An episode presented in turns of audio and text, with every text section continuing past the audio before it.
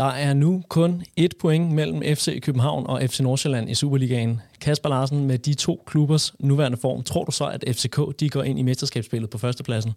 Nej, det tror jeg da ikke, fordi at øh, Brøndby de skal jo øh, møde Nordsjælland næste uge, og øh, jeg tænker, vi venter øh, to uger nu, eller to kampe nu med at tage den øh, position. Du lytter til Kvartibolt, en podcast om hele byens hold, for alle, der elsker FCK.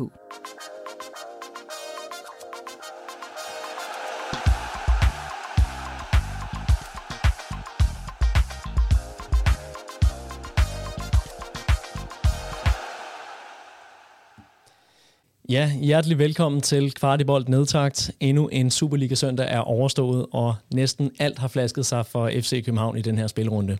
Med uafgjort i Viborg og en, ja, skal, skal vi kalde den en stensikker øh, 1-4-sejr til FCK ud over Horsens. Øhm, et resultat, som måske var lidt mere shaky, end cifrene egentlig giver, giver udtryk for. Jeg er dit vært, Morten Parsner, og øhm, i studiet der har jeg Kvartibolds Kasper Larsen. Velkommen til. Tak, Morten. Med os i studiet, der har vi jo også øh, ugens anden gæst, den tidligere Superliga-spiller og anfører i AB, Claus Lykke. Velkommen til, øh, Claus. Mange tak. Allerførst, så skal jeg hurtigt nævne, at den her podcast, den er bragt til jer i samarbejde med 3, som, de giver, som giver os mulighed for at bringe en masse lækkert indhold til jer derud. Så er du træt af dit internet derhjemme, så overvej internet til hjemmet 5G for 3. Det er lige til at sætte op, og så kræver det ikke nedgravning af kabler, men bare at du sætter stikket i stikkontakten, og så har du ellers lyn hurtigt internet.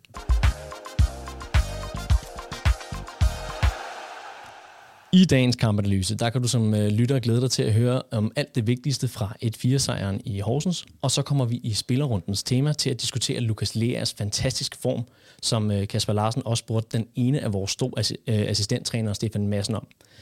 Han er jo en mand, Claus Lykke, som, som du kender fra tiden i AB. Helt kort, bør Kasper Julemand egentlig se hans vej, når landsholdet det snart skal udtages? Hvis du spørger mig, klart ja. Han har momentum, han spiller fantastisk, øh, sindssygt god form, og det ligner, at han er rigtig glad for at spille fodbold. Og, øh, så ja.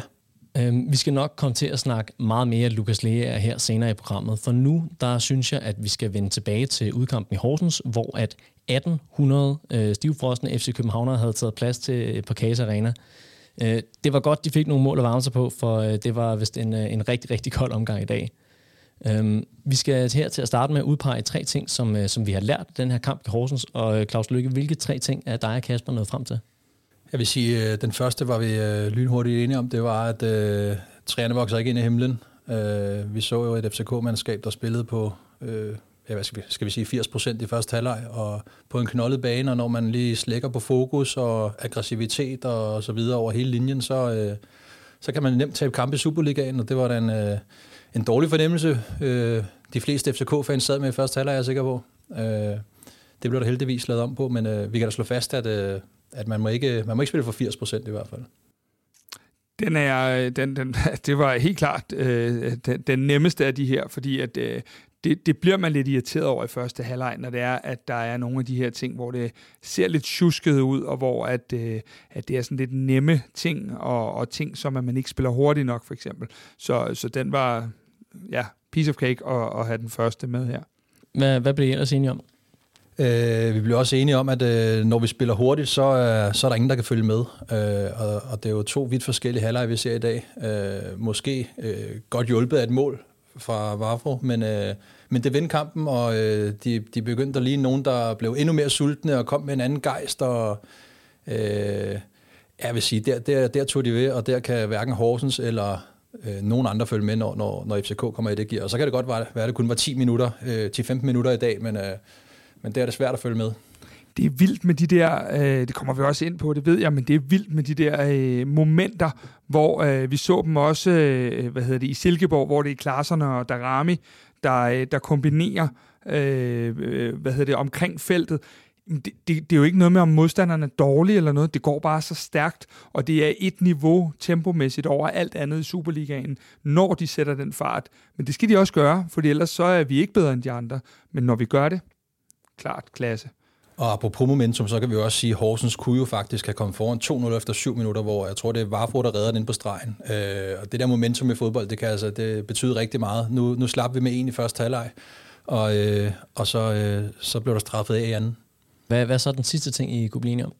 Jamen, vi, vi snakkede lidt om, at øh, vigtigheden i at få corner tilbage, og gerne på et øh, øh, selvfølgelig skadesfri, men så, på så højt niveau som muligt. Øh, jeg savnede ham i hvert fald i dag i første halvleg øh, på, en, på en lidt dårlig bane, og at man måske kunne ty om til noget. Det lignede, FCK er svært ved at finde løsninger øh, af angrebsåbninger, og øh, måske Jelert kunne smides i højre side, komme til lidt flere indlæg der, derover, og, og det er corner nok den bedste i Superligaen til at, til at tage imod derinde. Ja, og det er jo ikke fordi, øh, at vi står og taler corner ind i et eller andet med, at han skulle starte inden, eller for det var han slet ikke klar til overhovedet. Men, men det der med, at vi jo har både en, en Jordan Larson, vi har en, øh, en Haugen Haraldsson, og vi har flere andre typer, men, men vi har ikke nogen andre typer som Cornelius. Og det vil sige, at øh, nogle af de her kampe, Øh, nu, nu plejer vi at kalde det A Rainy Night in Horsens, nu var det A Snowy Night in Horsens i stedet for. Øh, der har man bare brug for andre øh, typer end, end, end de sædvanlige, skulle jeg til at sige. Og man har brug for at kunne ændre kampudtrykket, og der er han bare second to none noget af det bedste, når, når det er, vi gerne vil ændre et udtryk i kampen. Når, når I siger det, er det så fordi, at I var utilfredse med, med det, som øh, Havkon Haraldsson han bidrog med i første halvleg i hvert fald, hvis I bare isoleret kigger på den? Jeg vil sige, øh, jeg var utilfreds over hele linjen. Øh, man kan så sige, at det var begrænset, hvad han fik at arbejde med. Øh, når, jeg, når jeg siger, at det er vigtigt at få corner tilbage til slutspillet, så, så er det at have den dimension med... Altså, han fylder lidt mere derinde, og, og der, det er lidt... Øh, det er lidt mere oplagt at slå indlæg og komme til baglinjen, og jeg er også sikker på, at enhver øh, forsvarsspiller i, øh, i Superligaen rundt omkring hellere vil, vil tage imod Haraldsson end øh, en corner derinde. Når, på indlæggene i hvert fald. Ja, altså jeg, jeg synes jo, at øh, hvis jeg nu skal være lidt, øh, så jeg synes jo rent faktisk, at det mere eller mindre var skidt hele vejen rundt i første halvleg. Jeg synes ikke, der er nogen, der er nogen, der gør det mindre dårligt end andre, men der er faktisk ikke nogen, der spiller op til niveau. Øh, så, så man kan sige, det galt også Havkon, øh, og noget af det, der irriterer mig ved Havkon, nu ved folk jo, at jeg roser ham rigtig tit, men noget af det, der irriterer mig, det er, når han tjusker. Og det synes jeg, han gør i sin boldomgang nogle gange, fordi jeg er enig med Claus i, at han ikke kommer til verdens øh, fleste muligheder og bliver sat op, som han skal. Men jeg synes, de der øh, tjuskerier, dem skal han til at lægge en lille smule fra sig, fordi når han, som man så, det skal vi nok også komme ind på i anden halvleg, de der 10 minutter, der var han sådan set øh, rimelig okay.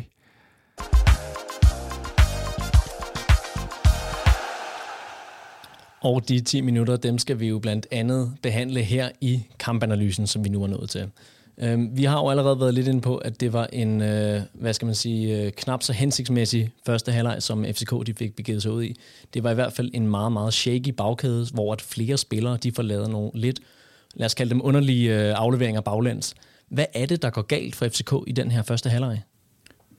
Ja, altså, de kommer ud og får så jo øh, et chok, øh, hvad, hvad Kevin Dixon laver. Det, det, det kan selvfølgelig ske, men efterfølgende er det jo ligesom, at de er lidt rystet. Øh, Jelert har også en tilbagelægning, øh, der giver hjørnespark, en, en nem tilbagelægning, og, og det er bare sådan i fodbold, når man kommer ind i en kamp, så kan man sætte sig op så godt som muligt, men, men når man kommer ind og lige får et par, en, første får en dårlig berøring, så smitter den af på, på sidemanden, og de kommer aldrig rigtig i gang, og det, det lignede, de var lidt rystet øh, 10 minutter kvarter efter, efter scoring også.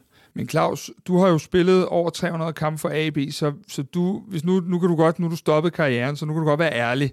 Øh, jeg ved godt, der er ikke nogen spillere, der vil indrømme det, når de spiller, men er der lidt omkring, du kommer over til Horsens, alt har klikket siden oktober måned, du har ikke lukket mål ind, du scorer efter behag, det sner, øh, det er en dårlig bane.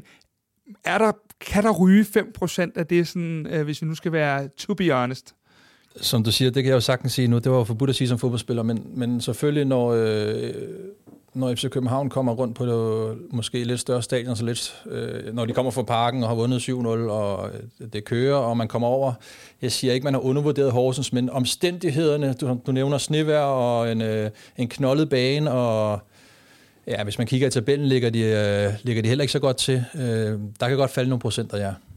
Ja, og det er, jo, det er jo lidt det, altså, fordi det, det, det, det er jo lidt det, der er udfordringen for FC København lige nu, at vi, som jeg ser det, spiller så godt. Jeg synes også, at Nordsjælland har et fantastisk fodboldhold. Men når vi spiller så godt, som vi gør, så bliver vi på nogen måde lidt vores egen værste fjende, fordi at, at nogle ting går lidt nemt for os i øjeblikket. I kan selv se de 5 minutter og 40 sekunder, hvor vi nærmest laver tre kasser eller noget af den stil. Øh, når vi spiller så hurtigt, som vi talte om i indledningen, så er vi bare så gode, men, men når vi tjusker, og når vi slækker på tingene, jamen, men, men så er der ingen hold, der ikke kan, kan, kan drille os. Og, og lige nu, der ser jeg faktisk det største faremoment, udover at jeg synes, at Nordsjælland har et dygtigt fodboldhold, synes jeg, det største faremoment er nogle af de ting øh, med, om vi kan blive ved med at være så meget til stede, fordi det går ret nemt vores vej i øjeblikket. Inden kampen, der havde vi klædt jer lyttere på med en kvart i bold optagt, hvor at vi blandt andet snakkede med øh, Horsens assistenttræner Mads Lyng, men vi havde altså også fat i vores egen assistenttræner Stefan Madsen. Han afslørede blandt andet, at der var noget særligt, noget, som fodboldnørder de skulle holde ekstra øje med her i kampen mod Horsens. Lad os lige prøve at høre den her lydbid en gang. Uanset hvad, så vil der være perioder, hvor vi skal bryde deres, øh, deres fembakkæde ned. Øhm, og der synes jeg, at øh, vi mod øh, Vejle i anden halvleg, og at vi øh, også mod OB, selvom de på daværende tidspunkt ikke var lige så mange markspillere som, som vi, øh, finder nogle, nogle rigtig fine løsninger. Øh, så jeg synes, man skal prøve at lægge lidt mærke til, hvordan vi både i boldside, men også modsat øh, bolden arbejder med at bryde, bryde en femkæde ned. Altså Lukas' mål øh, Øh, til 6-0 øh, må det være, hvor Mohammed chipper den ind, men også nogle af de situationer, hvor vi får spillet Isak under til, til flade indlæg, hvordan vi kombinerer i boldside. Øh, det, det synes jeg, man skal prøve at lægge mærke til, for de perioder vil være der, øh, og så håber vi, at det bliver øh, ja, med et, øh, med et, øh, et, øh, skarpt produkt, men også at de, de perioder bliver forholdsvis lange, for det betyder, at vi har kampen, hvor vi, hvor vi, gerne, hvor vi gerne vil have den.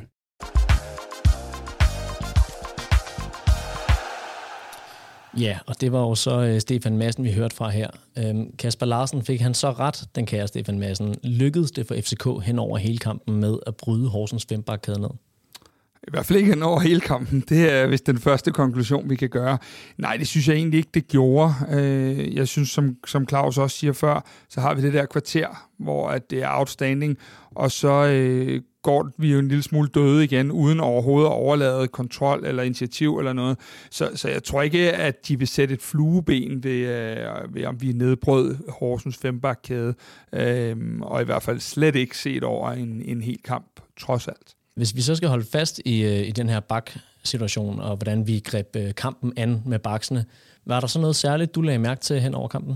Jamen, øh, jeg synes jo, det er overraskende, at vi, at vi skifter en hel side. Altså, at man oven på den her 7-0-sejr øh, mod OB øh, både har øh, hvad hedder han, Kevin Dix over i, i højre, og så øh, øh, øh Jordan Larsen, som ikke har spillet kant i FC København før, at man simpelthen vælger at stille op med en helt ny øh, højre side det kom i hvert fald bag på mig.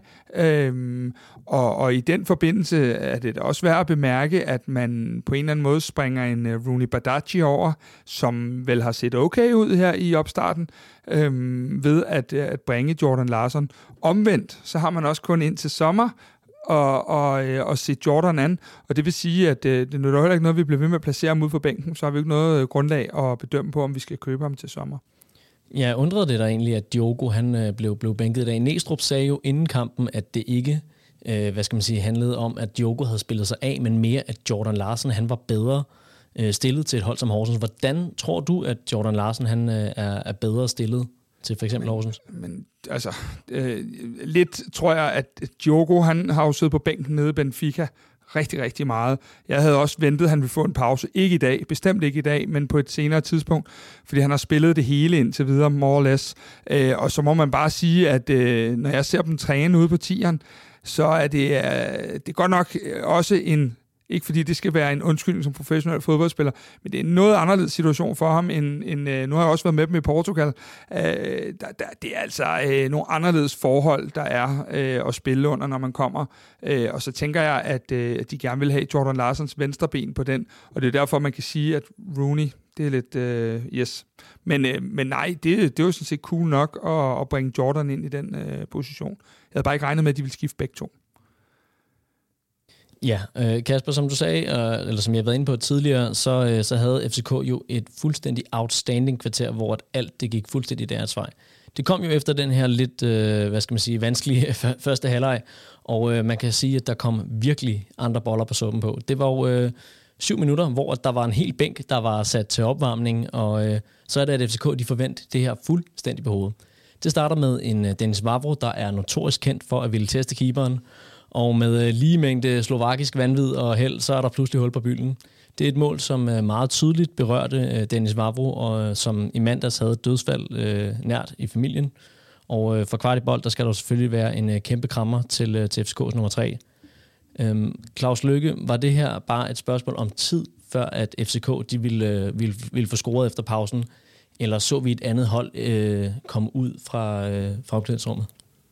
Det, det var absolut ikke et spørgsmål om tid for mig, øh, da jeg sad og tænkte over øh, øh første halvleg, da jeg sad i pausen. Øh, og, jeg, og det var jo også lidt af lykketræf, kan man sige, at for 30 meter var hvor banker ind, og øh, som vi var inde på tidligere, så har, altså, der kom jo noget momentum.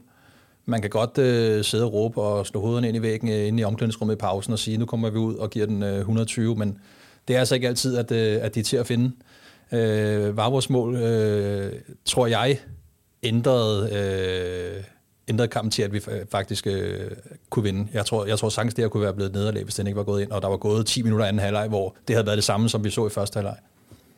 Ja, altså nu, nu kan det jo være nemt at sige, at det var en rigtig beslutning, når den går ind, men, men øh, vil, øh, vil du være tilfreds med, øh, med din midterforsvar, hvis han øh, gav sig til at, øh, at teste målmanden fra, fra 30 meter i, i din øh, karriere? Jeg havde nok øh, råbt øh, nej, så snart han lagt an til det skud, men øh, det var jo Vavro, der havde ret her, kan man sige. Og øh, man kan også i Næstrup efter kampen til Discovery får vi også udtale, at øh, nu risikerer vi altså, at Vavro han øh, kommer til at sparke sådan her de, de næste tre år. Lad os håbe, at den øh, bliver ved med at gå ind. Men en pointe her, øh, i forhold til det Clausen siger, at så, øh, så udtaler Næstrup jo også det der med i, i pauseinterviewet. Der siger han jo, jamen altså prøv lige at høre her, de får 10 minutter, og ellers skifter vi ud. Og det er jo sådan et meget godt bevis på, at han i hvert fald måske har haft lidt den samme teori, som du har, Claus, i forhold til det der med, at det, det er ikke sikkert, det bare kommer. Og man kan sige, det, der gør mig nu skal vi nok komme ind på den der guldduel til sidste udsendelsen, men det er jo lige præcis sådan nogle lidt freak-mål, man scorer på, når man har den der medgang. Og jeg har været herinde tilpas mange år til at vide, at når, når FC København er i medgang, så er det et tog, der kører og er fuldstændig, altså buller der ud af på en eller anden led. Og sådan et vavromål som det her, er jo et fuldstændig bevis på det, fordi det er jo ikke en, der går ind, han laver jo ikke fem eller seks i sæsonen af de her. De kommer lidt med tre års mellemrum eller noget af den stil, øh, og så kommer de lige, hvor vi har allermest brug for det, og måske lige er lidt nede i sækken. Så det tyder i hvert fald på, at Næstrup havde en lille smule bange anelser, ligesom Claus, og de fik 10 minutter, det har han sikkert også, øh, kunne jeg forstå på Jelert, øh, sagt inden øh, i pausen, at de fik, ikke? Og ja, Claus, øh, tænker man over det, når det er, at man løber ind på banen og kan se, at der løber øh, seks mand ud øh, på sidelinjen i overtrækstrøjer og allerede har taget de lange bukser af? Ja, det er en lille presbold, når, når der bliver smidt folk til opvarmning, det er klart. Men øh, man kan jo så sige, at øh, det var måske et meget godt træk at sende dem til opvarmning og lige vise dem ind på banen, at, øh, at der snart vil ske noget. For, øh, for det må man sige, der gjorde på de, på de første 10 minutter der. Og øh, man kan så også sige, en ting er, hvad, øh, hvad Næstrup han kan lægge af pres på spillerne. Noget andet er jo også, at i anden halvleg, der spiller FCK jo lige pludselig ned mod egne fans. Øh, en, må man sige, vanvittig imponerende kulisse, som, som de fik skabt, hvor at der øh, både med, med Tivo og med, øh, med diverse øh, kreative indspark var, var, var masser af, af liv på, øh, på tribunerne.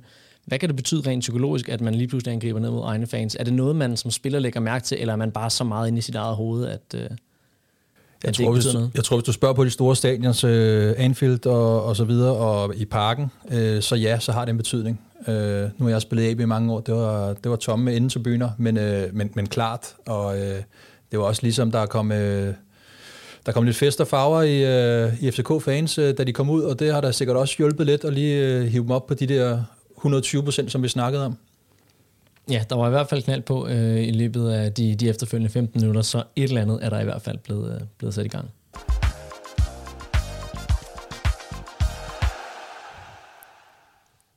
Vi er nu nået der til programmet, hvor vi skal tale lidt om øh, ugens tre spørgsmål. Denne gang der spurgte vi jer derude, hvem I synes FC Københavns mest oversete spiller er. Og ligesom i sidste uge, så spænder vi altså over næsten hele klubbens historie, når der er, vi skal øh, zoome ind på de forslag, som jeg har fået. Jeg vil kaste mig direkte ud i nogle af jeres rigtig mange forslag. På Twitter, der skriver øh, Chris Kaiser, jeg må, fra, jeg må fremhæve Jakob Laversen. Han havde en kæmpe betydning for det mesterskab i 2001, der dybest set støbte det fundament, som vi står på i dag. Hans professionalisme og ro havde en gigantisk betydning i kølvandet på en lunken sæsonstart. No-nonsense-spiller, der satte en ny standard. Endelig så er der Mogens Stibolt, som skriver, Bjarne Goldbæk, en stjernespiller, der bare kom til klubben på et forkert tidspunkt. Han ville formentlig have vundet Ballon d'Or, hvis han havde spillet i klubben i dag. Christian øh, Gej Jensen, han skriver, Harald Martin Bratbak, ægte legende. Jeg forstår stadig ikke, hvorfor han ikke kunne bruges i FCK. I dag, der er han pilot. Han er så meget en champ.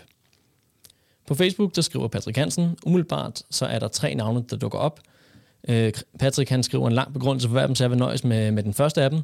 William Kvist, som altid fik kritik for sin personlighed og sin måde at spille på, både på landsholdet og i FCK, der fik, øh, fik man ham dog ikke erstattet, før FCK erstattede, øh, erstattede ham med sig selv, øh, da vi hentede ham tilbage igen. Og på landsholdet, der valgte man så at erstatte ham med en verdensklasse spiller i Højbjerg. Så øh, er der en Instagram-profil, der hedder et eller andet opfindsomt. Han siger uden, uden tvivl Magne Hoset. Det blev desværre også til et alt for kort ophold, øh, grundet de tra- tragiske omstændigheder, han var vidne til. Han havde spillet længere i klubben. Øh, var han, havde han spillet længere i klubben, så var han uden tvivl endt med en anden status i klubbens historie. Mikkel Copenhagen, han skriver Carsten Hemmingsen. Han kunne sparke så vanvittigt hårdt, og nogle enkelte gange, der kunne han endda også sparke præcist. Jeg vil slutte øh, med en spiller, som er gået igen hos jer derude, som øh, jeg, jeg er nok til at sige er jeres bud på, øh, på den mest oversete spiller. På tværs af alle sociale medier, der er, er, er det TK, som øh, går igen, og øh, med, med rigtig mange, rigtig, rigtig gode begrundelser. En af dem, der har skrevet den, øh, den mest udførlige begrundelse, det er Christian Apetri. Han siger følgende om TK. TK, 220 kampe for klubben, fire gange Danmarksmesterguld, to pokaltriumfer, Champions League-tiltagelse og evigt pålidelig, når der var brug for ham. Altid god attitude og aldrig brok, selvom han aldrig for alvor fik en starterplads. Og så har han scoret et af sine meget få mål på et uhyggeligt vigtigt tidspunkt, hvilket skubbede os over FCM i en møgssæson, men gav os mulighed for Champions League-kvalifikation, som endte med Europa League-deltagelse i stedet. Definitionen på en hold trospiller og en, som meget sjældent nævnes i fortællingen om en af klubbens bedste perioder, da han ankom i samme sæson, som vi starter vores tre mesterskaber på stribe, kulminerende med en Champions League-gruppespil i 2010-11 sæsonen. Kasper, er TK den mest oversete FC København i, i, for, i ja, Det er så Claus, du spørger, men øh, det er også fair nok, ikke? Jo, undskyld, Kasper. Ja, jeg spørger selvfølgelig Claus. Ja. Undskyld. øh, det er et rigtig godt bud, og det er et rigtig flot skrive. Så flot vil jeg ikke øh, kunne have sagt det lige her. Men øh, der, han, han er jo blevet overset. Ja, når man kigger tilbage på store FCK-legender øh, og stjerner, så var det jo ikke ham, der øh, popper op først. Og øh, jeg synes, det er et rigtig godt bud. Jeg spillede selv sammen med Thomas i, øh, ude i AB helt tilbage i, i ungdomsårene, og, og allerede dengang var han jo til at stole på, og han, han var der hver gang, og løb forrest og øh, bedst form og gjorde, gjorde altid noget af det, og øh, der var ikke en, en finger at sætte på noget. Udover det, så var han jo en dygtig spiller. Øh, så øh, jeg synes, det er et rigtig godt bud om, øh, ja, men jeg, jeg, jeg kan jo godt lide, at de der, jeg synes jo altid, de der hvad kan man sige, øh, defensive defensiv midtbanespiller, og her tænker jeg måske på William Kvist. Øh, han, han blev jo, det var jo nærmest en øh, mobbet for, for at spille bolden for meget tilbage, men man skal lige huske på alle de der gange, hvor øh, de offensive spillere har gået efter overskrifterne, hvor han, han så har løbet, øh, når de så har mistet den, øh, så, er det, så er det ham, der har stoppet med at tage et gult kort. Ikke? Det, det har man folk måske lidt øh, tendens til at glemme, så øh, flere gode bud, øh, både, øh, både TK og og William Kvist øh, vil, vil jeg gerne stemme på. Og Kasper, øh, hvis du skulle udpege den mest oversete FCK-spiller, vil det så være nogle af de spillere, som vi har haft øh, taget fat i her? Altså, der er jo, der er jo en del. Øh, der er jo sådan en, en lille kutume for nogle gange, at, at der er nogen, der aldrig bliver hedret, som de skal. Øh, jeg synes jo, når man øh, kigger, både læser det, der, der du, eller hører det, du læser, og så det Claus siger, øh, når man har vundet otte danske mesterskaber, og mener, det er fire pokaltitler, og været årets spiller i dansk fodbold en enkelt gang, har haft udenlandskarriere, øh, så synes jeg godt nok, at, øh, at, at i mange andre sammenhænge, så vil vi kræve en statue og, og mange andre ting. Og der kan man sige, der, der er det jo øh, Williams, kan man sige, lidt kedelige fodboldspil, men kedelige fodboldspil er bare det, der har vundet kampe for os på rigtig mange andre parametre. Øh, som Claus siger, øh, en, der tog det gule kort fra andre, det kunne være en af vejene. En anden vej kunne også være, når man var presset, at der var en, der faktisk spillede den til siden, hvor det var nødvendigt. Så det kan godt være, at det var to gange for meget en gang imellem, men en, der kunne tage temperaturen på kampen, som vi også har talt om rigtig mange gange. Så jeg synes egentlig, at hvis jeg sådan skal kigge tilbage i en 30-årig historie, så er han i hvert fald en af dem, der har øh, sådan på papiret fået rigtig, rigtig, rigtig meget ud af de ting herinde, men som måske ikke altid helt har fået det, fordi han jo ikke på nogen måde er en spektakulær spiller. Nej, og, øh, og netop det der med at være en spektakulær spiller, det er også noget, der, der går igen, når det er, at man øh, går vores sociale medier igennem, og så ser, hvad der så bliver fremhævet. At det er netop spillere, som måske var mere slidere end, øh, en øh, mål, målskabende øh, spiller, så, øh, så rigtig, rigtig mange gode bud for jer derude.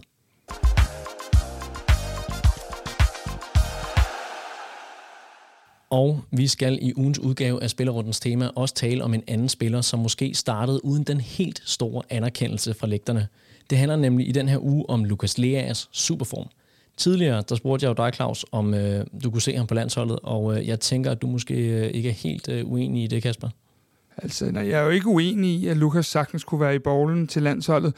Det, der er Lukas' største problem, det er jo, at han spiller på en position lige nu, hvor vi har usandsynligt mange spillere foran ham øh, i landsholdsregiet, så er det jo, at det helt store spørgsmål, og det er måske den mest spændende landsholdsudtalelse, der har været øh, i lang tid, fordi de har evalueret VM. Hvem er med, hvem er ikke med? Delaney sidder på bænken nede i, øh, i øh, hvad hedder det, i Hoffenheim.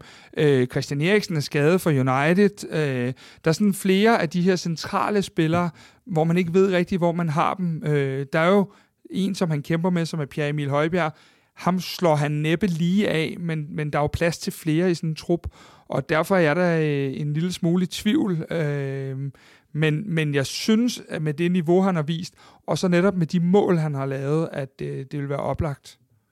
Så øh, det, det, man måske kunne undre sig over, det er, hvis, hvis Lukas Lea han havde været seks år yngre, så var han måske en øh, bedre kandidat i forhold til det her generationsskifte? Nej, det tror jeg egentlig ikke. Jeg tror, at Julemand vælger de spillere, der er bedst.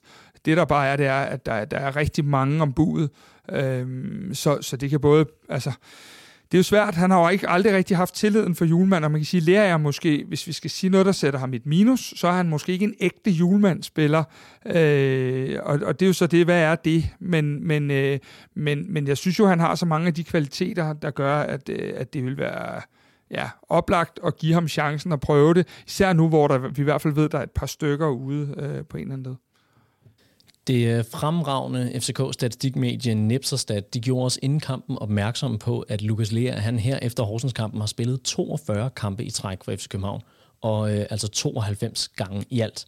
Derfor så kan han altså ramme sin kamp nummer 100 i FCK-trøjen, hvis han fortsætter formen og starter inden de næste 8 kampe. Hvad fortæller de her statier om øh, Lukas Leas rolle i Næstrup's mandskab? 42 kampe i træk, det lyder meget. Jeg troede, han havde haft nogle container. Men øh, men det, det fortæller jo, at, at, at, at han, er en, han er en vigtig brik, hvis, hvis man ikke skulle vide det i forvejen. Øh, det er en mand, man kan stole på. Det er en mand, der, der kan begge veje, øh, og som giver holdet, som jeg ser det, utrolig meget energi, og når vi lige, altså når, når holdet de, de hænger lidt i kampene, eller der mangler lidt energi, så er det Lukas, og det kan godt være det med en hård takling, og måske også lidt for hård nogle gange, men derfor har han publikum med, og han får resten af sine holdkammerater med, eller sidemanden til at starte med. Og det er så også øh, lidt, lidt skraldemandsagtigt, men, men det, øh, det smitter af, og det, øh, det er også noget, et, et hvert fodboldhold har brug for, også FCK. Og ja, samme spørgsmål til dig, Jesper. Hvordan ser du Lukas rolle lige nu her? Nu han er jo også med i øh, anførergruppen, har vi set i, øh, i nogle tilfælde, fra at han i sin allerførste kamp under Næstrup faktisk startede ude. Jamen, den har, jo, den har jo været lidt omskiftelig, synes jeg, i FC København. Han har øh, på et tidspunkt jo været nede og ligge, øh, hvor de har ligget som to sådan sekseragtige. Øh, så har han kommet ind i den her rolle under Næstrup med, som otter sammen med Klaarsson. Og synes jeg, det er interessant, øh, dagens kamp i Horsens, at øh, når vi kommer til anden halvleg, så ligger Lukas Lea faktisk som, som en slags ja, nier nærmest. Øh, øh, lidt til højre måske, men, men, men helt op på, det, på, på frontlinjen derop.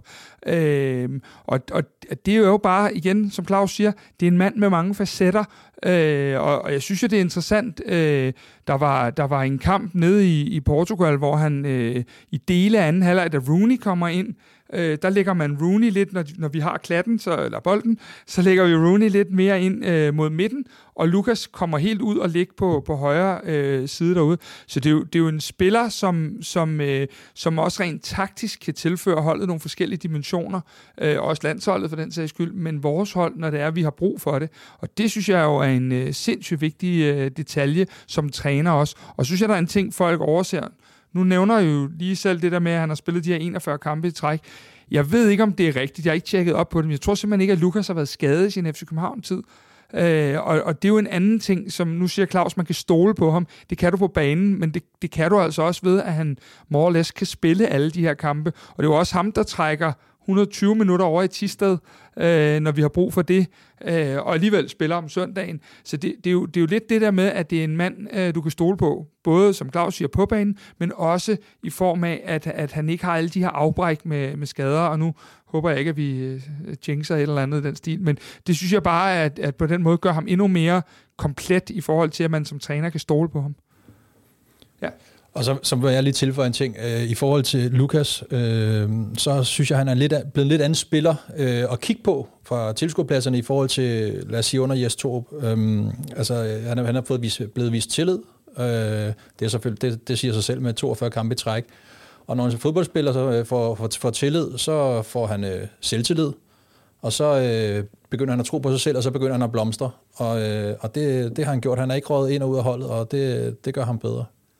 Ja, netop det, men også det der med hans rolle, at den er mere klart defineret nu. Uh, uh, han ved præcis, hvad der forventes af ham i alle situationer, både defensivt og offensivt. Uh, og, og, og man kan sige, nu, nu kan du måske bedre vurdere det, end jeg kan, Claus, men er der ikke også sådan uh, på bolden, har han ikke også udviklet sig der? Fordi det synes jeg faktisk, i forhold til, da han kom, der synes jeg, der var lidt knas en gang imellem med afspillet. Det synes jeg også har udviklet sig. Det kan jo så godt være, det er den der selvtillidsting, du nævner, men, uh, men det synes jeg. Øh, jeg kan godt følge, hvad du siger, men jeg er ikke enig i, at han har udviklet sig på bolden. Jeg synes faktisk altid, at han har været god på bolden. Okay. Øh, jeg tror, det er øh, tilliden og, øh, fra træneren, der har, der har givet ham den selvtillid. Plus, at som du siger, øh, jeg tror, han er lidt bedre klar over, hvad det er, han skal, hvad hans rolle er. Den er bedre defineret nu, end den har været tidligere. Øh, og så, øh, så kommer det hele bare, og som jeg siger, så, så begynder man at blomstre. Ja, og, men det var måske ikke lige i den her kamp, at uh, Lukas kvaliteter de kom, kom allermest til udtryk, men han er alligevel involveret, som du, uh, som du siger, Kasper, i, øh, i FCK's 2-0-mål, hvor han faktisk kommer ind i boksen og tager den ned til, til klasseren, og så uh, en spiller senere, så ligger den altså inde i kassen. Um, og Næstrup, han fortæller jo, at det er fordi, han bliver rykket op i den her nierrolle, og det er en, en taktisk disponering. Um, men du snakker meget omkring, at hans rolle er anderledes, at der er mere tillid, hvad er det for en, øh, for en rolle, han har fået, der gør, at han offensivt lykkes så godt for tiden, og det er offensivt, at vi får øh, endnu mere fra ham? Jeg tror i bund og grund, det er aftaler og øh, tryghed på banen. Altså når, når aftalerne er på plads, så kommer trygheden. Og Lukas han har jo altid været god til at løbe, løbe, løbe dybt og løbe med frem og bryde, bryde kæden. Øh, og det ved han, han har lov til nu i de rigtige øh, situationer. Øh, der står ikke en og råber af ham. Ikke sagt, at øh, Jes Torp gjorde det. Men øh, jeg tror, han føler, at han er, han er velkommen til at, til at bryde kæden, og han ved, at, øh, at øh, han skal være deroppe, om, eller meget gerne må være deroppe. Øhm, det er for mig tydeligt at se. Og han er dygtig til at løbe, løbe i feltet og, og, bryde, og bryde kæden. Ja, og øhm, for nylig, eller, han har jo begyndt at lave færre langskud udefra, eller han laver i hvert fald færre langskudsmål, end han gjorde i starten af sin FCK-tid.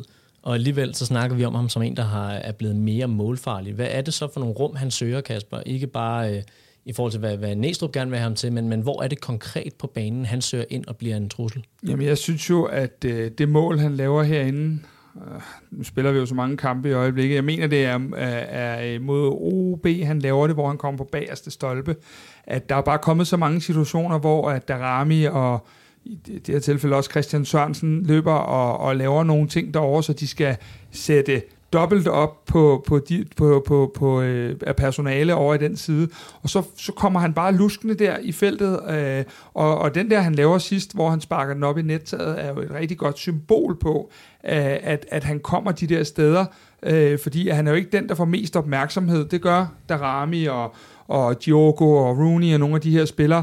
Men, men, men så er det jo netop, altså ordet lusker er egentlig et meget godt ord, fordi så er han bare sindssygt dygtig til at positionere sig i feltet, øh, og hvor Klaassen måske mere er den, der sådan øh, kombinerer, jamen så finder Lukas bare de der steder, og så har han jo både den der fysiske presence, vi så han kom forrest på et hovedstød, men han står også bare og har ikke det her gode, hårde spark, så han har bare, altså der er mange værktøjer i forhold til Lukas Lea og, og, og, øh, og de mål, han laver, og det er jo ikke det er jo ikke ens mål, det er jo forskelligartede mål, og det er jo det, der er så interessant nu.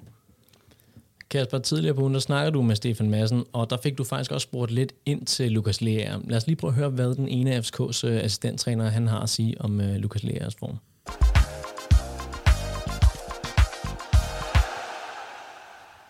Lukas har været igennem en, en, en god udvikling i forhold til at øh, også forstå, hvordan hans positioner øh, væk fra bolden kan hjælpe ham til at være en lille smule tættere på feltet, når vi går øh, til gennembrud øh, i venstre side. Øh, og så har Lukas jo altså nogle øh, indgroede kvaliteter. Altså Lukas er ekstremt dygtig til sådan noget med at lige at opsnuse, hvor bolden den falder lige ned her. Øh, han har et godt hovedspil, han har et godt skud for distancen, så man kan sige, at han har en grundpakke, der gør, at han faktisk burde, eller at det, det er helt, ikke naturligt, men, men at han, han kan være en god målscorer for, for sådan en 8-position, som han har. Øhm, så øh, jeg skal ikke sidde her og tage, tage æren for, at, øh, eller vi skal tage æren for, at han er begyndt at lave, øh, lave mange mål. Det, det ligger hos Lukas selv, men han har rigtig mange kvaliteter, som gør, at han ja, er, har lavet 10 eller 6 på, på 10, på 10 ja, kampe. vi så det jo sidst her øh, mod OB også, hvor han finder det der bagrum, og lige pludselig bare ligger der og opsnapper den der repost. Ja, og hvis du ser hele klippet, så, så overhælder han jo 6 OB'er på vejen, så han har jo også den der løbevillighed og kapacitet, der gør, at når vores angreb flytter sig hurtigt, jamen så, har han, så kan han evne at nå, nå med i feltet. Uh, han er god på dødbolde, han sparker godt for distancen.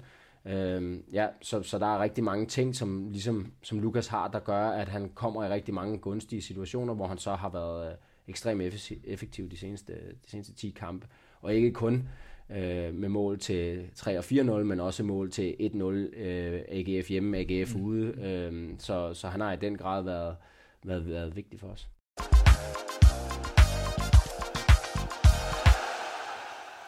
Og ja, Claus Løkke, som, øh, som tidligere medspiller til, øh, til Lukas, øhm, hvilken midt, øh, midtbanespiller var han så dengang tilbage i ungdomsrækkerne? Jamen, nu spiller jeg jo sammen med Lukas, da han var, ja, hvad har han været, 18-19 år, vil jeg gætte på. Så han, er nok, han var nok en lidt anden øh, type dengang, eller i hvert fald øh, som person lidt mere lidt mere stille og rolig. Ikke, ikke på banen, men øh, lidt mere øh, tilbagetrukket. Øh, på banen gav han den altid øh, gas, og jeg spillede ved, ved siden af ham inde på midten, og det var øh, Altså, vi kunne godt lide at lave en, en fed takling. Det var, når, når, når vi, når vi kørte, kørte en over øh, rent på bolden, så, så nikkede vi lige anerkendt til hinanden. Det, det var jo fedt, ikke? Det var nærmest federe end at, end at score mål for os. Og øh, han var jo en, en gave at have derinde som, som midtbanemarker. Der, der, øh, der var altid fart på.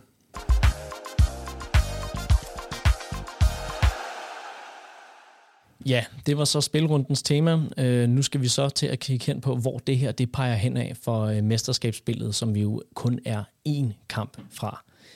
I den kamp, vi lige har fået overstået, der øh, var et af de ubesvarede spørgsmål, hvad der skulle ske på FCK's baks. Det fik vi øh, en lille smule indblik i, hvor vi så øh, Kevin Dix både på henholdsvis højre og venstre bak. Kasper Larsen, hvordan i alverden øh, skal, skal FCK's baksituation se ud fremadrettet med skade til Christian Sørensen og med konstant skiftende baks? Oh, det vil sige, at jeg får lov at være Næstrup i fem minutter nu, det er fedt. Øh, jeg synes, at øh, nu, nu kan vi jo håbe på, at Christian Sørensen allerede med i den første kamp i slutspillet. Det, det kunne meget tyde på, nu hvor der også kommer de her 14 dages pause, at det i hvert fald er tæt på. Jeg synes, når du har Darami og Jelert i den ene side, og du så har, øh, hvad hedder det, Dix og hvem det så er, Diogo eller Larsen i den anden side, så synes jeg, at der kommer en ekstrem fart og pågåenhed i den ene side, og hvor er det en anden slags spillertype i den anden. Så jeg vil jo øh, sandsynligvis, øh, som tingene er lige nu, vil jeg gerne fordele Jelert og Darami, som jeg egentlig synes på mange måder er, er to af vores bedste offensive kort. Så den vil jeg fordele i hver sin side, øh, som tingene er lige nu, og have Darami over i, øh, i sin venstre side, og så vil jeg bibeholde Jelert i den der højre side, øh, med hvem det end er er, om det er Jordan eller Diogo eller hvem det er. Øh, fordi jeg synes, at, at vi kommer til notorisk at vælge at spille alt for meget venstre side, hvis det er, at, øh, at de to ligger sammen, fordi det er to kæmpe, øh, altså hvis vi sad og spillede kort, så var det jo S'erne, vi smed ud der, og jeg tror, det bliver lidt for endimensionelt i venstre side, hvis det er, at vi bibeholder dem begge to der. Øh, også fordi, hvis I kigger, så er det jo Klaarsson, der ligger som den venstre 8, og Lukas, der ligger som den højre otter, og alt andet lige nu har vi stået skamros Lukas, så kan vi jo godt blive enige om, at Klaarsson er mere kreativ på bolden, end Lukas er. Og, og det gør bare, at jeg synes, at vores, vores øh, venstre side kommer til at have et helt andet udtryk end højre siden. Og det tror jeg måske i længden er klogere, man får det øh, bredt lidt ud på den led. Claus, er du enig i, at der er for stor øh, styrkeforskel mellem de to sider, sådan som konstellationen den var i eksempelvis i dag? Jeg er enig i, øh, som du siger, Kasper, med venstresiden, at der bliver spillet langt mere i venstresiden, end der gør i øh, højresiden. Øh, optimalt, så vil jeg jo gerne have, øh, Jelert på højre, og Christian Sørensen på venstre. Men det er også fordi, at jeg ser Cornelius stå deroppe, øh, Superligans bedste angriber, og jeg er jo Cornelius-fan. Øh, og når han, når han står derinde, og så kan han jo holde øh, tre mand væk nærmest, og så kan der komme indlæg fra Jelert fra højre, og Christian Sørensen fra venstre. Øh, og jeg vil sige, Christian Sørensen Øh, øh, bag, bag Darami, det synes jeg lyder meget giftigt, ikke? den er, den er da umiddelbart købt, øh, og, det, og det tror jeg også, altså, øh, hvad hedder det, øh, nu, nu skal Dix ikke gøres til nogen søndebuk, fordi han laver den her fejl i, i første halvleg, men, men, men generelt kan man bare sige, har Sørensen jo vist et, et ret stabilt niveau her i foråret, og været med i flere ting, både offensivt og defensivt. Øh, Øh, og samtidig så, øh, så, så, så klæder det vores spil også, synes jeg, at have den her venstrebenede bak. Øh, så jeg tror ikke, der er nogen tvivl om, hvor øh, hvad hedder det, Næstrup ser hen, når det er, vi når dertil. Men, men, men som tingene er lige nu, vil jeg i hvert fald sørge for, at, øh, at de to forskellige øh, kan man sige, kanter øh, havde en powerspiller hver, som, som Jelert og, og Mor er. Nu, øh, nu skiftede Baksen jo position undervejs i kampen. Det er jo en, øh, hvad skal man sige, en, øh, et greb, som Næstrup han har brugt før, men, men på kanterne, hvor at vi tit ser, at Darami han spiller i både den ene og den anden side. Har vi ikke at gøre med to spillere, som er så dygtige, både med deres venstre og højre ben, at det også kunne være noget, som man eksperimenterede med, som Næstrup gjorde i dag, løbende og skifte side? Jamen, nu må Claus rette mig, men jeg tror, den er, den er lidt sværere i løbet af en kamp at lave med baks øh, versus øh, kanter, øh, fordi du har den der firebakkæde, der gerne skal være så afstemt. Så hvis du lige pludselig lægger øh, forkert vendt med fødderne øh, i halvdelen af en halvleg og ret vendt i en anden halvleg, så er det vel noget andet, end hvis det er på, på kanterne, tænker jeg, Claus. Jo, den rammer du nok meget godt, tror jeg. Der skete jo noget, da, da Dix han kom, øh, kom over i, øh, i den anden side. Var det ikke det rigtige, Næstrup han gjorde øh, at få, få byttet rundt? Øh, jo, det var det. Det var da en af de ting, man sad og tænkte over i, i, i pausen, at, at, at vi måske godt kunne, øh, lidt som jeg siger, bruge, at, at der var lidt mere udfordring i begge sider, fordi det er for nemt for Horsens at lukke ned i den ene side og bare øh, øh, smide, smide folk derover, fordi vi, vi ikke skabte alverden øh, over ved, ved Dix og Jordan i, i første halvleg. Så det var, det var sådan en logisk disposition af, af, af Næstrup, og jeg, jeg tror egentlig ikke, at der var mange, der blev så overrasket over det, øh, men det har da nok givet ham noget at tænke på i forhold til, til Viborg-kampen i hvert fald. En ting er, at vores baks, noget andet var også øh, vores, øh, vores kanter. Hvis vi skal se lidt fremad mod mesterskabsspillet, så var vi jo alle sammen lidt overrasket over, at en spiller som Rooney ikke har fået mere spilletid, end, øh, end det har været tilfældet. Ville det ikke være i sådan en kamp som her mod Horsens, at han kunne, uh, kunne have shined på en, uh, en lidt glat bane? Mm, det er jo altid svært. Altså, der er argumenter for og imod. Øh, jeg synes jo, at Rooney er, er den af vores kanter, der har det bedste slutprodukt. Øh, men jeg synes også stadigvæk, der er nogle, øh, nogle mangler i Rooney's spil i forhold til, hvornår øh, går jeg min egne veje, og hvornår øh, spiller jeg øh, bolden. Øh, og, og jeg tror, det er nogle af de ting, de arbejder med for at gøre ham endnu bedre, fordi Rooney er for nem at stikke, når han er for nem at læse.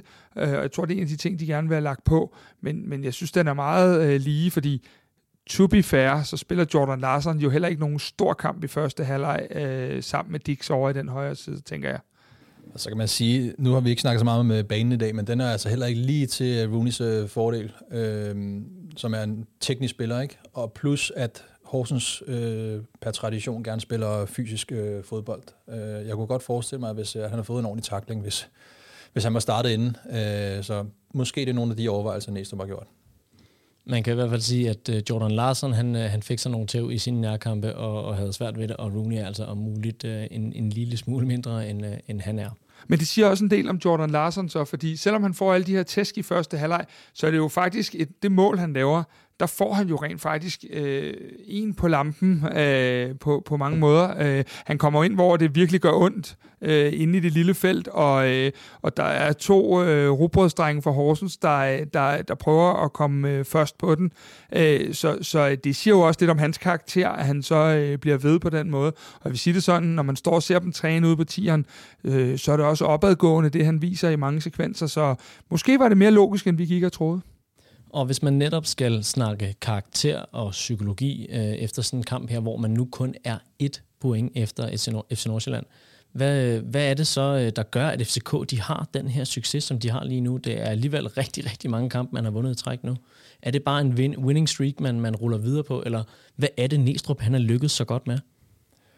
Jamen, de kører jo ingen tvivl om, de kører med. Øh, det er syvende sejr i træk i dag, ikke? Øh, og momentum snakkede vi om tidligere, det kan man jo også bygge op, ikke bare i en fodboldkamp, men over en, øh, en længere periode. Og der er, det er igen det samme ord med selvtillid og, og tro på tingene. Øhm, jeg, jeg, jeg, jeg, tror, at øh, jeg tror egentlig, at FCK-holdet har det meget godt på, på, har haft det meget godt på jagt efter, efter Nordsjælland, og, og ja, jeg synes, det, jeg synes det, det ser bedre og bedre ud nu, og kæmpe momentum, og plus at øh, hvis, vi kigger, hvis vi kigger Nordsjælland, så har de måske mistet lidt momentum, så øh, vi kan hurtigt slå fast, at det, det går den rigtige vej. Altså jeg synes jo, en af de ting, øh, man kan se, øh, nu bliver det meget, meget tydeligt til kampen i dag, men også på træningsbanen alle steder, det er, at, øh, at, at alle rykker den samme vej. Øh, Vavro er ude hos øh, Næstrup i dag, da han scorer og lige markerer, og øh, en high five og hvad de ellers havde. Og øh, måden, øh, at der er sådan en samhørighed, øh, det har vi jo ikke haft et stykke tid herinde. Alle fans, jeg har stadig ikke blevet ringet op eller skrevet af en, der ikke er Næstrup-fan herinde. Øh, alle fans bakker op om det her projekt. Og du, Claus, må også vide som spiller, at når, når der var en træner, der kom med nogle nye idéer, så var der kæmpe stor forskel på det der med, lykkes de idéer, og man kunne se, hov, jeg bliver bedre, holdet bliver bedre, det her, det, det går sgu meget godt, eller man kommer i tvivl, og det virker bare nu som om, at spiller nummer 25 i truppen og spiller nummer 1 i truppen overhovedet ikke er i tvivl, og det virker som om, at, at alle har den der, øh, ikke at man ikke har haft det hele tiden, men en ekstra sult for, vi skal æde det her, så kommer det store spørgsmål, som Claus siger, nu har vi jagtet og jagtet og jagtet. Nu er vi meget tæt på at nå en anden position, og hvordan forvalter man den? For jeg synes jo, som jeg indledt med at sige, at nogle ting begynder at komme lidt let til os, og der ved man bare, at der ligger lige rundt om hjørnet en psykologisk fælde, der klapper, hvis vi ikke er der, og den, vi så smagsprøven på den i dag. Så du har en reel frygt for, at der kan komme gummiben i den, øh, når det er det FCK, Nej, de kommer og bliver en det er forkert. Ikke gummiben. Men jeg har en reel frygt for, at der vil komme flere af de her kampe som i dag, hvis vi ikke helt er der, heller ikke i slutspillet, at, at vi så skal bøvle nogle flere kampe, fordi ret beset med det hold, vi har, behøver vi ikke at bøvle i særlig mange kampe. Det kunne være et away derby mod Brøndby, hvis de ellers kommer i top 6, eller noget af den stil. Men ellers behøver vi ikke bøvle særlig meget. Men hvis man begynder at mærke, at man kun behøver lige at stramme den der skrue til, til, til, til lidt af det, jamen men så, så ved man bare, at, at der kan ske noget. Så jeg synes, det var et wake-up call i dag. Jeg håber også, det er noget, de har taget lidt alvorligt, fordi øhm, at, at der var ikke nogen spillere, der var der i første halvleg morges. Nej, og man kan netop snakke om, at, at øh, psykologien den vendte til, øh, til anden halvleg. Øhm, og hvis det er, at man får de her hvad skal man sige, øh, den, det psykologiske modvind, jamen, så er det jo godt at have en mand i spidsen, som formår at tale en op, og som formår at, at tage styring, som øh, man jo må antage, at Næstrup han gjorde i pausen i dag. Claus, hvad, hvordan vender en, øh, en træner et omklædningsrum, når der er, man er bagud 1-0 og, øh, og ikke lykkes med, med planen? Monik han har talt med store ord i pausen, og øh, uden, at, uden, at, uden at pege fingre, øh, gjort mig opmærksom på, øh, hvor gode de egentlig er, øh, overordnet set, men at øh, de ikke har præsteret til det niveau. Øh, og han, har i hvert fald, øh, han har i hvert fald gjort noget rigtigt, kan man sige, for det, det var jo fire mål på, på 10 minutter, eller, eller tre mål på 10 minutter efter pausen. Det, øh, men så er der vel også noget, Claus, i det der med, at, at når du løber derinde, der er jo stort set ikke en spiller, der ikke er troet på sin position. Det skulle lige være Camille Grabara, der nok ikke er det helt store trussel på, men han har så sin egen agenda, han skal sælges til sommer. Øh, men ellers så er, der vel, så er der jo stort set ingen pladser, hvor vi ikke kan erstatte øh, spilleren med noget, der er næsten lige så godt. Og det er vel det, der skal blive en fordel og redde os fra de her lidt kan nu kalder det ikke en blackout i dag, men, men de her lidt dårlige starter eller noget af den stil, at, at der står altså bare øh, en anden derude, og han har næsten taget overtrykstrøjen af inden. Det er vel en dimension som spiller, man også øh, hele tiden er klar på. Jeg skal fandme holde min plads. Det er med til at holde øh, spillerne skarpe, og det er med til at presse dem på en god måde, vel og mærket. Øh, og så vil jeg sige samtidig med, at der er kamp om pladserne, hvilket er fantastisk, så virker det for mig til, nu er jeg ikke lige så meget på træning, eller jeg er slet ikke ude på tieren, øh, men det virker til for mig, at øh, stort set hele truppen går i, i samme retning, øh, og at øh, det er en øh, god enhed. Og det er kun, hvad jeg ser udefra. Du ved det nok bedre end mig, Kasper. Ja, men det er men, øh, spot on, det der. Øh, altså, øh, nu, nu var jeg så heldig at være der 10 minutter før tiden forleden dag, og så kommer jeg jo derud, og, og det hele starter som en... Altså, de starter jo med at køre sådan en snibboldkamp, og det er jo ikke kun de unge, det er jo også, øh, ja, Lukas, by the way, var der en af dem, der var øh, mest på sammen med Falk. Øh, Falk havde så lidt mere vatarm øh, til at kaste de der snebolde, men de, de, jo, øh, de går jo, altså, det, det er jo små drenge alle sammen, og de, de hygger sig, og man, man, jeg var jo lidt bekymret, ikke bekymret, men jeg var sådan en lille smule, sådan, fordi at der er et ret stort spænd i alderen på, på spillerne derude. Der er virkelig en ung klan og en lidt ældre klan, øh, men, men det virker simpelthen på kryds og tværs, som om de har det godt, og der bliver hoveret, når der spilles ung mod gammel, og, og hvad hedder det, øh, i det hele taget, altså de unge, de slæver de der kejler ind, når de skal, og de gamle øh, har ligegyldigt om det, det er gået den ene eller den anden vej, så de altid vundet til de der små intervalspil og alt det der, de laver. Så, så det er en, en klub og et hold og en stab, der er rigtig, rigtig grounded, og vigtigst af alt, så er der bare enormt meget tydelighed i alt, hvad der laves derude. Øh, det er, nu er det anden udtræk, jeg siger det, men det er by far det bedste FC København, jeg har set i flere år, når man sådan bare kigger på øh, tingene rundt om. Og det I snakker om med, at alle trækker i samme retning, det ser vi jo også for spillere, som ikke får synderlig meget spilletid. Øh, I sidste uge der havde vi jo særligt fokus, øh, fokus på Isak, som man jo tydeligvis kan mærke er ude og juble ved alle scoringer, og, øh, og også tydeligvis også øh, klør på.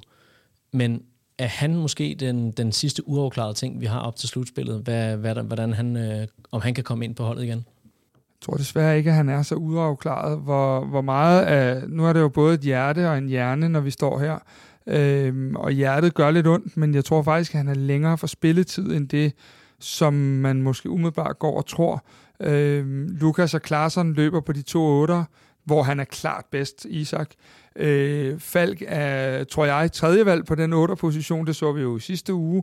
Øh, og, og så er der jo den mulighed, der, der, der kan skræmme Isak helt væk, og det er, når Claus' favoritspiller han øh, kommer i, i øh, form til slutspillet, Cornelius, jamen så skal vi også finde en ny plads til Havkon, hvis han ikke skal ligge op som den falske nier. Øh, og det er også otteren, der er mest, øh, og derfor kan han lynhurtigt ryge ned og være femte valget på den her otter position. Så jeg synes faktisk, at udsigterne for Isak lige nu er øv, men, men, men ikke så gode.